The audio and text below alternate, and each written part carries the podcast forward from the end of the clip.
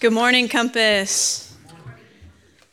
If you are just joining us, we are nearing the end of about a year long series on the book of Mark. So, um, we are literally two days away from Jesus' death in the story. And if you want to pick up in your Bibles or it's on the screen, it's in Mark 14, verses 1 through 9. And I'm just going to read through those verses and then we'll go from there. Now, the Passover and the festival of unleavened bread were only two days away, and the chief priests and the teachers of the law were scheming to arrest Jesus and secretly and kill him.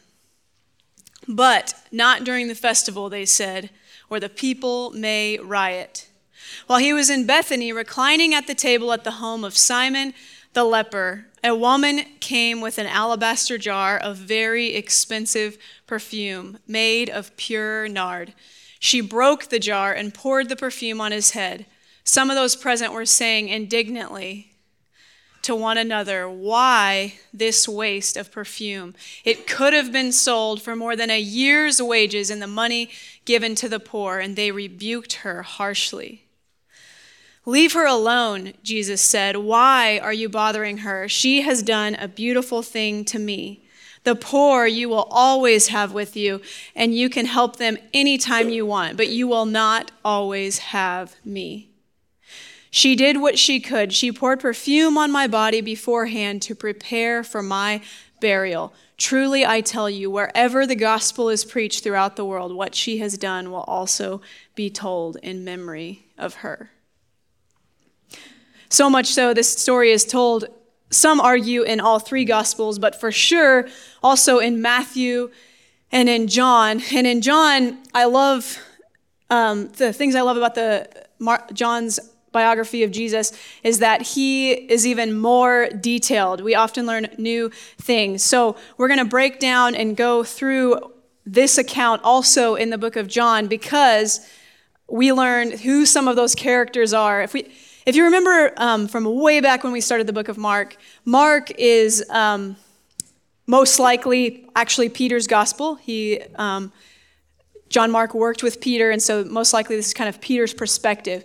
And the main thing with the book of Mark is that the main character is Jesus. Not to say it's not anywhere else, but the way that Mark tells the story is that nothing else matters any other characters in the story are only useful as far as they say something about Jesus. So if you notice, they don't say who any of the, Mark doesn't say who any of these people are. He kind of says, well, some disciples didn't like it and this woman came up. And he doesn't, Mark is not concerned with who those other people are because the main story is about Jesus. So in John, John just likes to share a little bit more information for those of us who like details. So in John, he gives a lot more information. So listen as we kind of go through that and we'll find out who some of these other characters are. So in John 12, 1 to 2, six days before the Passover, Jesus came to Bethany where Lazarus lived, whom Jesus had raised from the dead. Here, a dinner was given in Jesus' honor. Martha served, while Lazarus was among those reclining at the table with him. Then Mary took about a pint of pure spikenard, an expensive perfume. She poured it on Jesus' feet and wiped his feet with her hair, and the house was filled with the fragrance of the perfume. So, if you are at all interested, if you look in the back, there's a diffuser back there, um, kind of by the food, and you can smell what spikenard smells like. If you're like me, you'll be astonished that it's worth a year's wages, but I'll let you be the judge. it's very musky. Um, but you can kind of get an idea. You can also open the bottle. The bottle's right next to it to get like a stronger smell. Um, but one thing that a commentator was was saying is that I always envisioned, okay, Mary goes out and she somehow just happened to have a year's wages lying around and she buys this expensive perfume, right? That's how we would think. But what they're saying is more likely, we don't know for sure, but that this is something that in those days, similar to if you just had like a gold bar saved away, this is like that. So if their family had hard times, you kind of kept, it's like an investment. It's your stocks, it's your retirement. You keep this jar in the house. So that kind of changes the story a little bit. It's almost like she comes in there and she's so in awe, she like takes the family heirloom and just smashes it on his feet. So that changed the picture for me that she's basically taking her inheritance, the, the safety net of the family, and just offering it at Jesus' feet. Um, another interesting kind of comment is that obviously to have that just lying around, you had to be kind of wealthy. So Lazarus, Lazarus and Martha and Mary were probably a little bit more wealthy of a family. They share their home with Jesus often. Um, and so Mary, friend of Jesus, stands in contrast to just a few weeks ago, we talked about the widow. So there's um, who gave her last two pennies.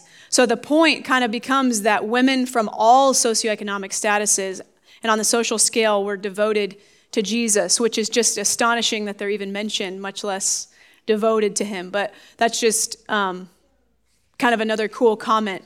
But as we read on, we learn some more information in John 12, verse 4. But one of his disciples, Judas Iscariot, who was later to betray him, objected. Why wasn't this perfume sold and the money given to the poor? It's worth a year's wages. He did not say this because he cared about the poor, but because he was a thief. As keeper of the money bag, he used to help himself to what was put into it. So now we get more information. Judas is the one that's pointing it out, and he actually has ill intent for the money. Um, and as N.T. Wright says in Mark for Everyone, it always happens when people decide to worship Jesus without inhibition, to pour out their valuables, their stories, their dancing, their music before Him, just the way they feel like doing, that others looking on find the spectacle embarrassing and distasteful. So in the room, we have disciples and followers of Jesus. We have um, Simon, who uh, is a religious leader. We have all these people whom would probably be considered the authority on what's what's good to do, what's what's nice to worship, what's the right way to do it. And we have Mary doing something that to them is distasteful and embarrassing, and put that aside. But Jesus said, Leave her alone.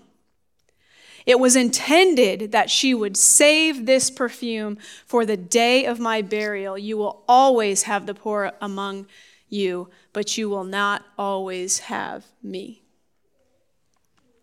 Back in that same section in, in the account in the book of Mark, it says, She did what she could.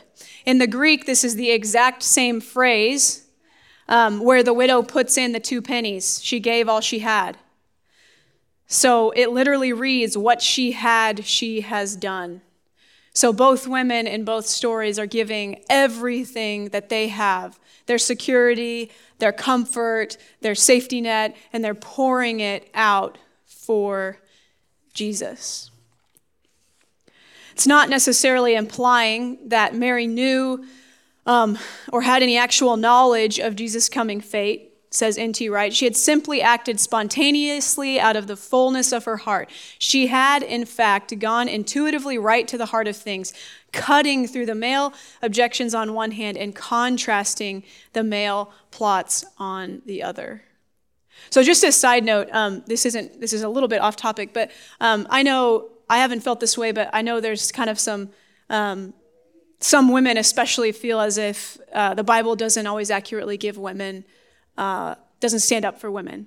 And just as a quick side note, what's miraculous and amazing to me is that in the five days surrounding Jesus' death, it's a woman who steps out around all the men in the room that should have known what was going on, that had studied, that had followed, and she cuts to the heart of things.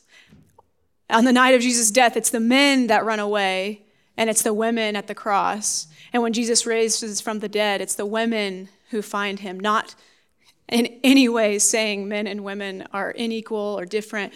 But if you ever have someone come to you saying, I just don't like, how come in these stories in Genesis, how come in these different things that women are not upheld in the Bible? But in the story of Jesus, it's phenomenal the emphasis placed on women, that Jesus valued women in his ministry just as much as he valued the males in his ministry. So, just, just a side note that, that kind of stood out to me, but um, again, Jesus is who he says he is, and he just loves us unconditionally.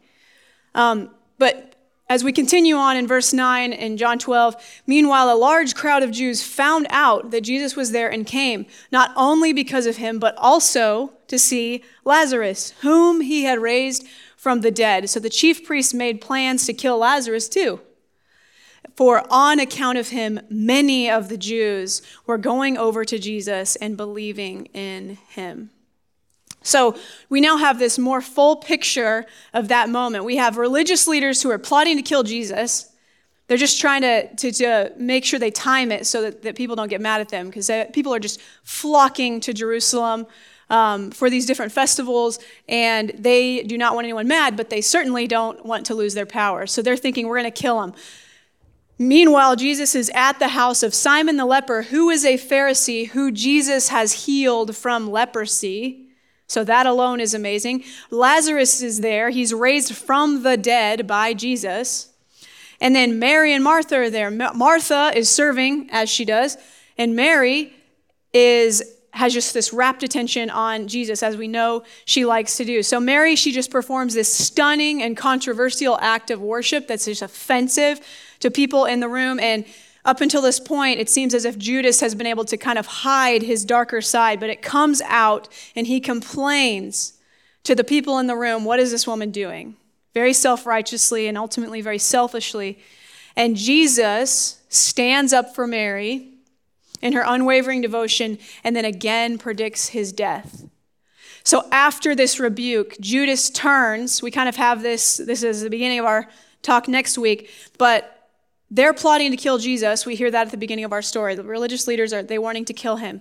Once Jesus calls Judas out and kind of embarrasses him, Judas is like, that's it. And he leaves this encounter and he goes and basically sells Jesus over to the men that were plotting to kill him. So this story is incredible. The characters here are incredible and we have them also plotting to kill Lazarus because people are coming to Jesus because of Lazarus' healing. So, I mean, and then we also have Simon Peter who's been, or Simon the leper who's also been healed. So, this is Jesus' kind of closest friends and companions, these major characters that we've met in the Jesus story, ones that we're already really familiar with. I know, I don't know if you guys did, but I, do you remember this memory verse when you were a kid?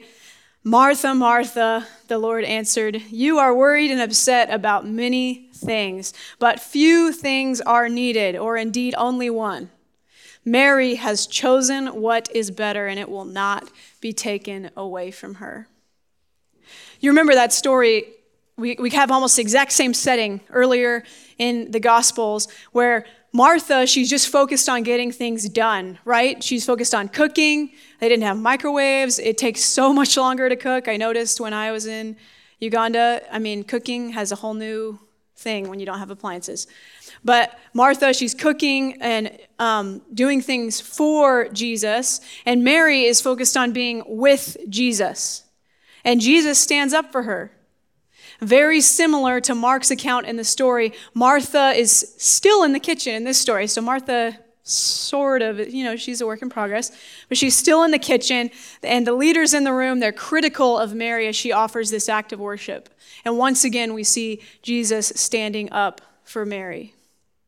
So there's a lot of things that we can learn from this story. It's, it's really a turning point in um, Mark's account of Jesus' life. But um, the one thing I want to zero in and focus on is that in Jesus' view, if there's one thing we get from it, in Jesus' view, your being with him is phenomenally more important than you doing things for him.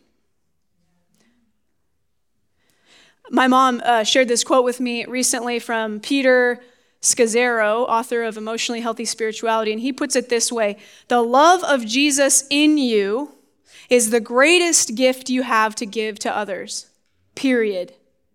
Who you are as a person, and specifically how well you love, will always have a larger and longer impact on those around you than what you do. Your being with God will trump your doing for God every time. We cannot give what we do not possess. So, if you grew up in church, it's probably this idea that you've heard before. Um, a lot of times, probably. But um, if you're like me, it goes right along with how much I should exercise and that I should only eat plants and not drink soda anymore, Devon, and all those other things that I never do. yeah, at work, this our friend Ashley has been trying to get Devon to stop drinking soda, and you know I see him every day. He's got that soda. it's okay. I eat about a pound of cheese every day. But um, if if we go by this, um, we hear be with Jesus, but then we see a lot of people doing things for Jesus, right?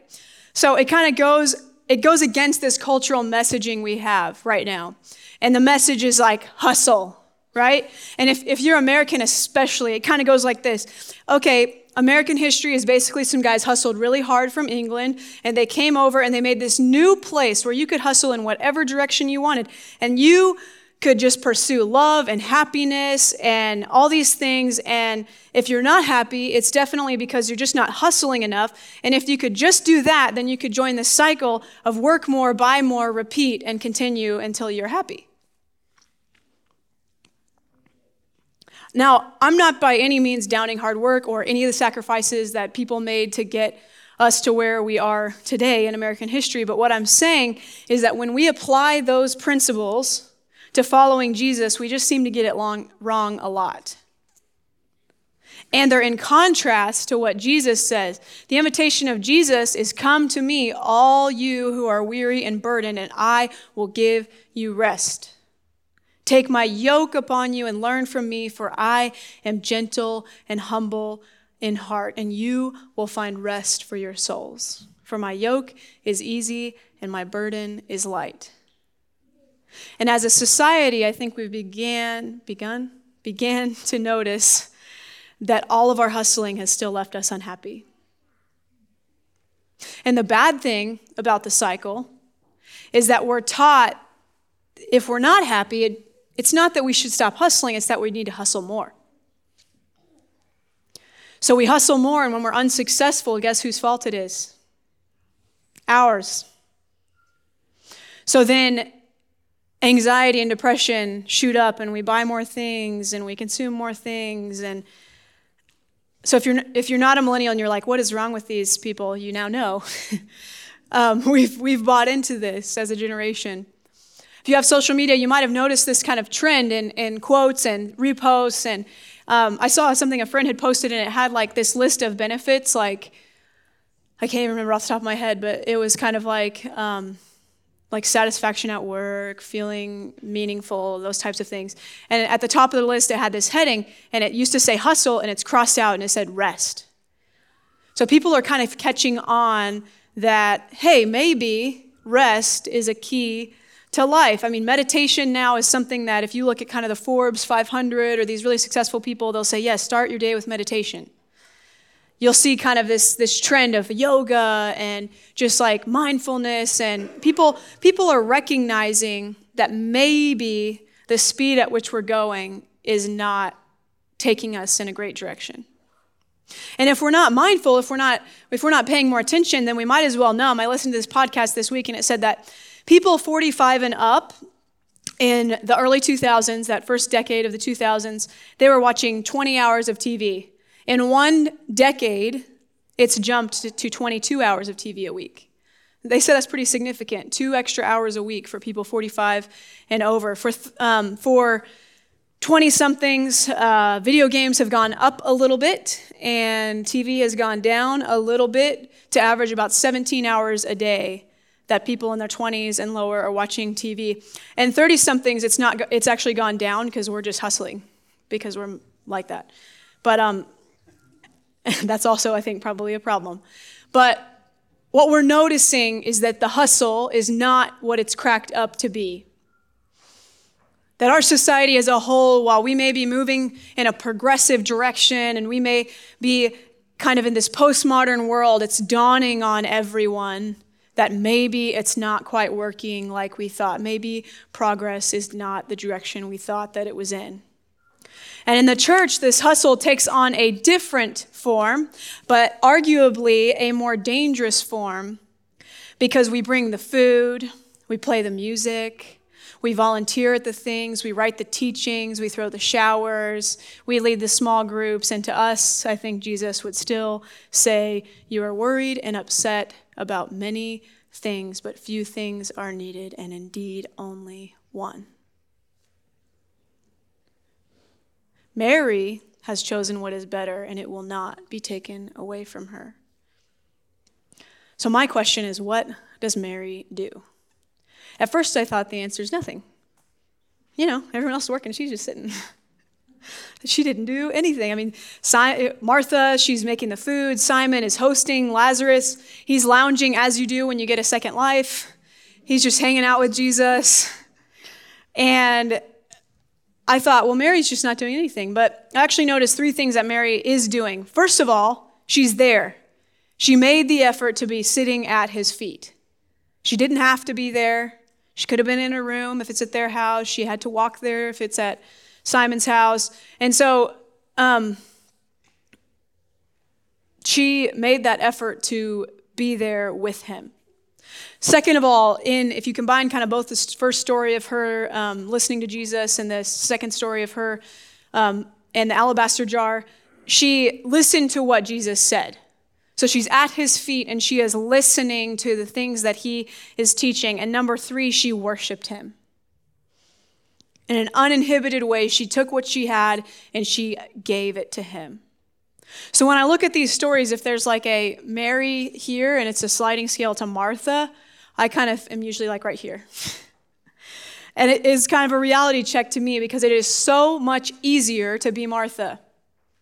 It seems crazy because, yeah, like, I mean, it takes work to throw showers, to make food, to leading the group, or whatever you spend your time doing for God.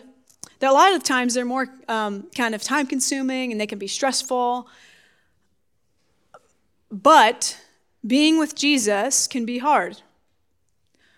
Whether that's through prayer, reading the scriptures, Sabbath, silence and solitude, fasting, or any other number of things we can, we can do to be connected with Him. They're all so very simple, yet in our culture of hurry and distraction, I personally have found it to be very difficult. So I've been on this journey over the last year or so um, to ruthlessly eliminate hurry from my life, as Dallas Willard prescribes. And it, it really is a true challenge. Even um, I kind of have this routine from like Thursday through Sunday. And yesterday, I did not do the routine. And it was, I mean, I had this horrible tension headache. And, I, you know, normally I go to Michelle's house on Thursday. And then on Friday, I stay home and I clean and relax with Fletch and Fowl. And then we go out with my mom and we just have a nice day. And yesterday, we left the house at 8 a.m. and Fletch and Fowl and I went to Michelle's, and then from there we went to eat, and from there we went shopping, and then we came home, and guess whose house was not clean and ready for guests? Mine. And so, by this point, the headache is like, he, you know, those ones that go from like here all the way down to your heel, and you just feel like there's a rubber band. I was at that point, and I was like, this is not going to be a restful Sabbath. I thought I've messed up, I failed miserably, and I've not. I've been working on this for so long. But you know what's incredible is that um, God met me exactly where I was. Because we sat down for this Sabbath meal. My parents came over, and my uncle came over, and everything came together. And I sat down and we sang a song and we did some different things. And almost immediately, I just felt this tension headache melt. I still wasn't prepared either because most of the time I like to finish these talks um, in advance. I've been trying to do that instead of like the morning of and the night before. And I tried to do that this week, but I didn't finish. And so I knew that even after all of that, I had to get up in the morning and then teach. And so my headache should have been there, right? Because I still had more to do. But what was incredible is when I chose to rest, God met me there. Most of you know now at this point, I keep joking about my daily baths. So in December of last year, I started this practice, which you're going to laugh at me, but it's very effective. Um, around noon, because I go to work at 2, I started this thing where, or whatever time I get in there, I start a timer because I know I have to be ready for work by a certain time. I don't take my phone. I set a timer. I get in the bath and I read a book. I try and memorize scripture. I pray. I even ordered, like, have you seen those kids' bath crowns? Crayons? Because I have a, I wonder when I pray, like, I'm a problem solver. So I start praying for someone and then it's like, oh, and then I could do this. And then before I know it, I'm not even praying for them anymore. I'm planning. So I got these crayons to kind of help me stay on track. You could just, you know, erase it from your bath wall. And then there's this amazing um, thing where I don't know if you've ever done this before, but some of you probably haven't taken a bath in a long time. But you lay back and like the water is right here and your ears are under just a little bit. And it's like you have the seashells at your ears. You know, it's just this deafening silence. And I've gotten to where I can just lay there. And it's amazing when I pray and I'm laying there, I'm, I can't do anything else. It's totally dead silent. And it's pretty weird, right? It's a really strange practice, but it is so, it's been so helpful to me. It's been really, I've been doing it for about three months now, and it's evolved what I do and how I, how it's kind of evolved in, in my conversations and talks with God. But I say all that because for me, the idea of being with Jesus um, as the most important thing, it's really become this huge idea in my mind. And it's kind of welled up inside to this point where it's like, I have to ask myself the question is it really the most important thing to me? And how am I willing to change my life to make it happen? I don't have to do anything, I don't have to earn anything. But if I just want to be with Jesus, what does that look like for me? And not, how do I make it happen? Not to work harder or earn anything more honestly or anything like that, but more like how much am I willing to put effort in to sit at Jesus' feet? And that's the question I have for you today. What would it take for you to sit at Jesus' feet? Maybe you're like way along this path and you're just like, Megan, what? But for a lot of us, if, if, if the statistics are correct, five minutes could be an accomplishment. 10 minutes could be an accomplishment. Don't set it out trying to do an hour if you're just now starting. Start out for just these tiny pieces of time and experiment. Practice it. What does it look like for you? If you don't know that answer, that is okay. But what would it look like for you to start practicing? Maybe the bath thing works for you. I think I'm probably pretty weird, and I don't know if that'll work for you. But find something that works. Ask God what you should do. Mary sat at Jesus' feet, and twice Jesus defends her to the religious leaders of the day and to his own followers. There is only one story in all the biographies of Jesus where Jesus says, wherever the gospel is preached throughout the world, what she has done will also be told in memory of her. I want to be like Mary. The invitation of Jesus is always come to me. So, will you come? We thank you for your reckless love. We thank you that you're always coming after us, and we just ask that you would teach us to sit at your feet. Teach us what that looks like for us. Teach us how to open our hearts, our minds, our souls, our bodies to be changed to be like you. We want to know you, we want to follow you, and we just ask that you would give us the courage, that you would give us the grace to turn and look at you to pause in our lives just long enough for you to communicate with us, just long enough for us to notice the things that you might be doing, the things that you might be saying. And we just ask that we would be a people that hears from you. That we would be a people that doesn't just consume the things that you offer. We're not just here for the music. We're not just here for the donuts. We're not just here for our friends or the plethora of reasons we could be here, but that we're here because we want to follow you. We want to be like Mary and sit at your feet regardless of what everyone around us is doing. And we thank you for that story, and we continue to share it and remember you. In your name, amen.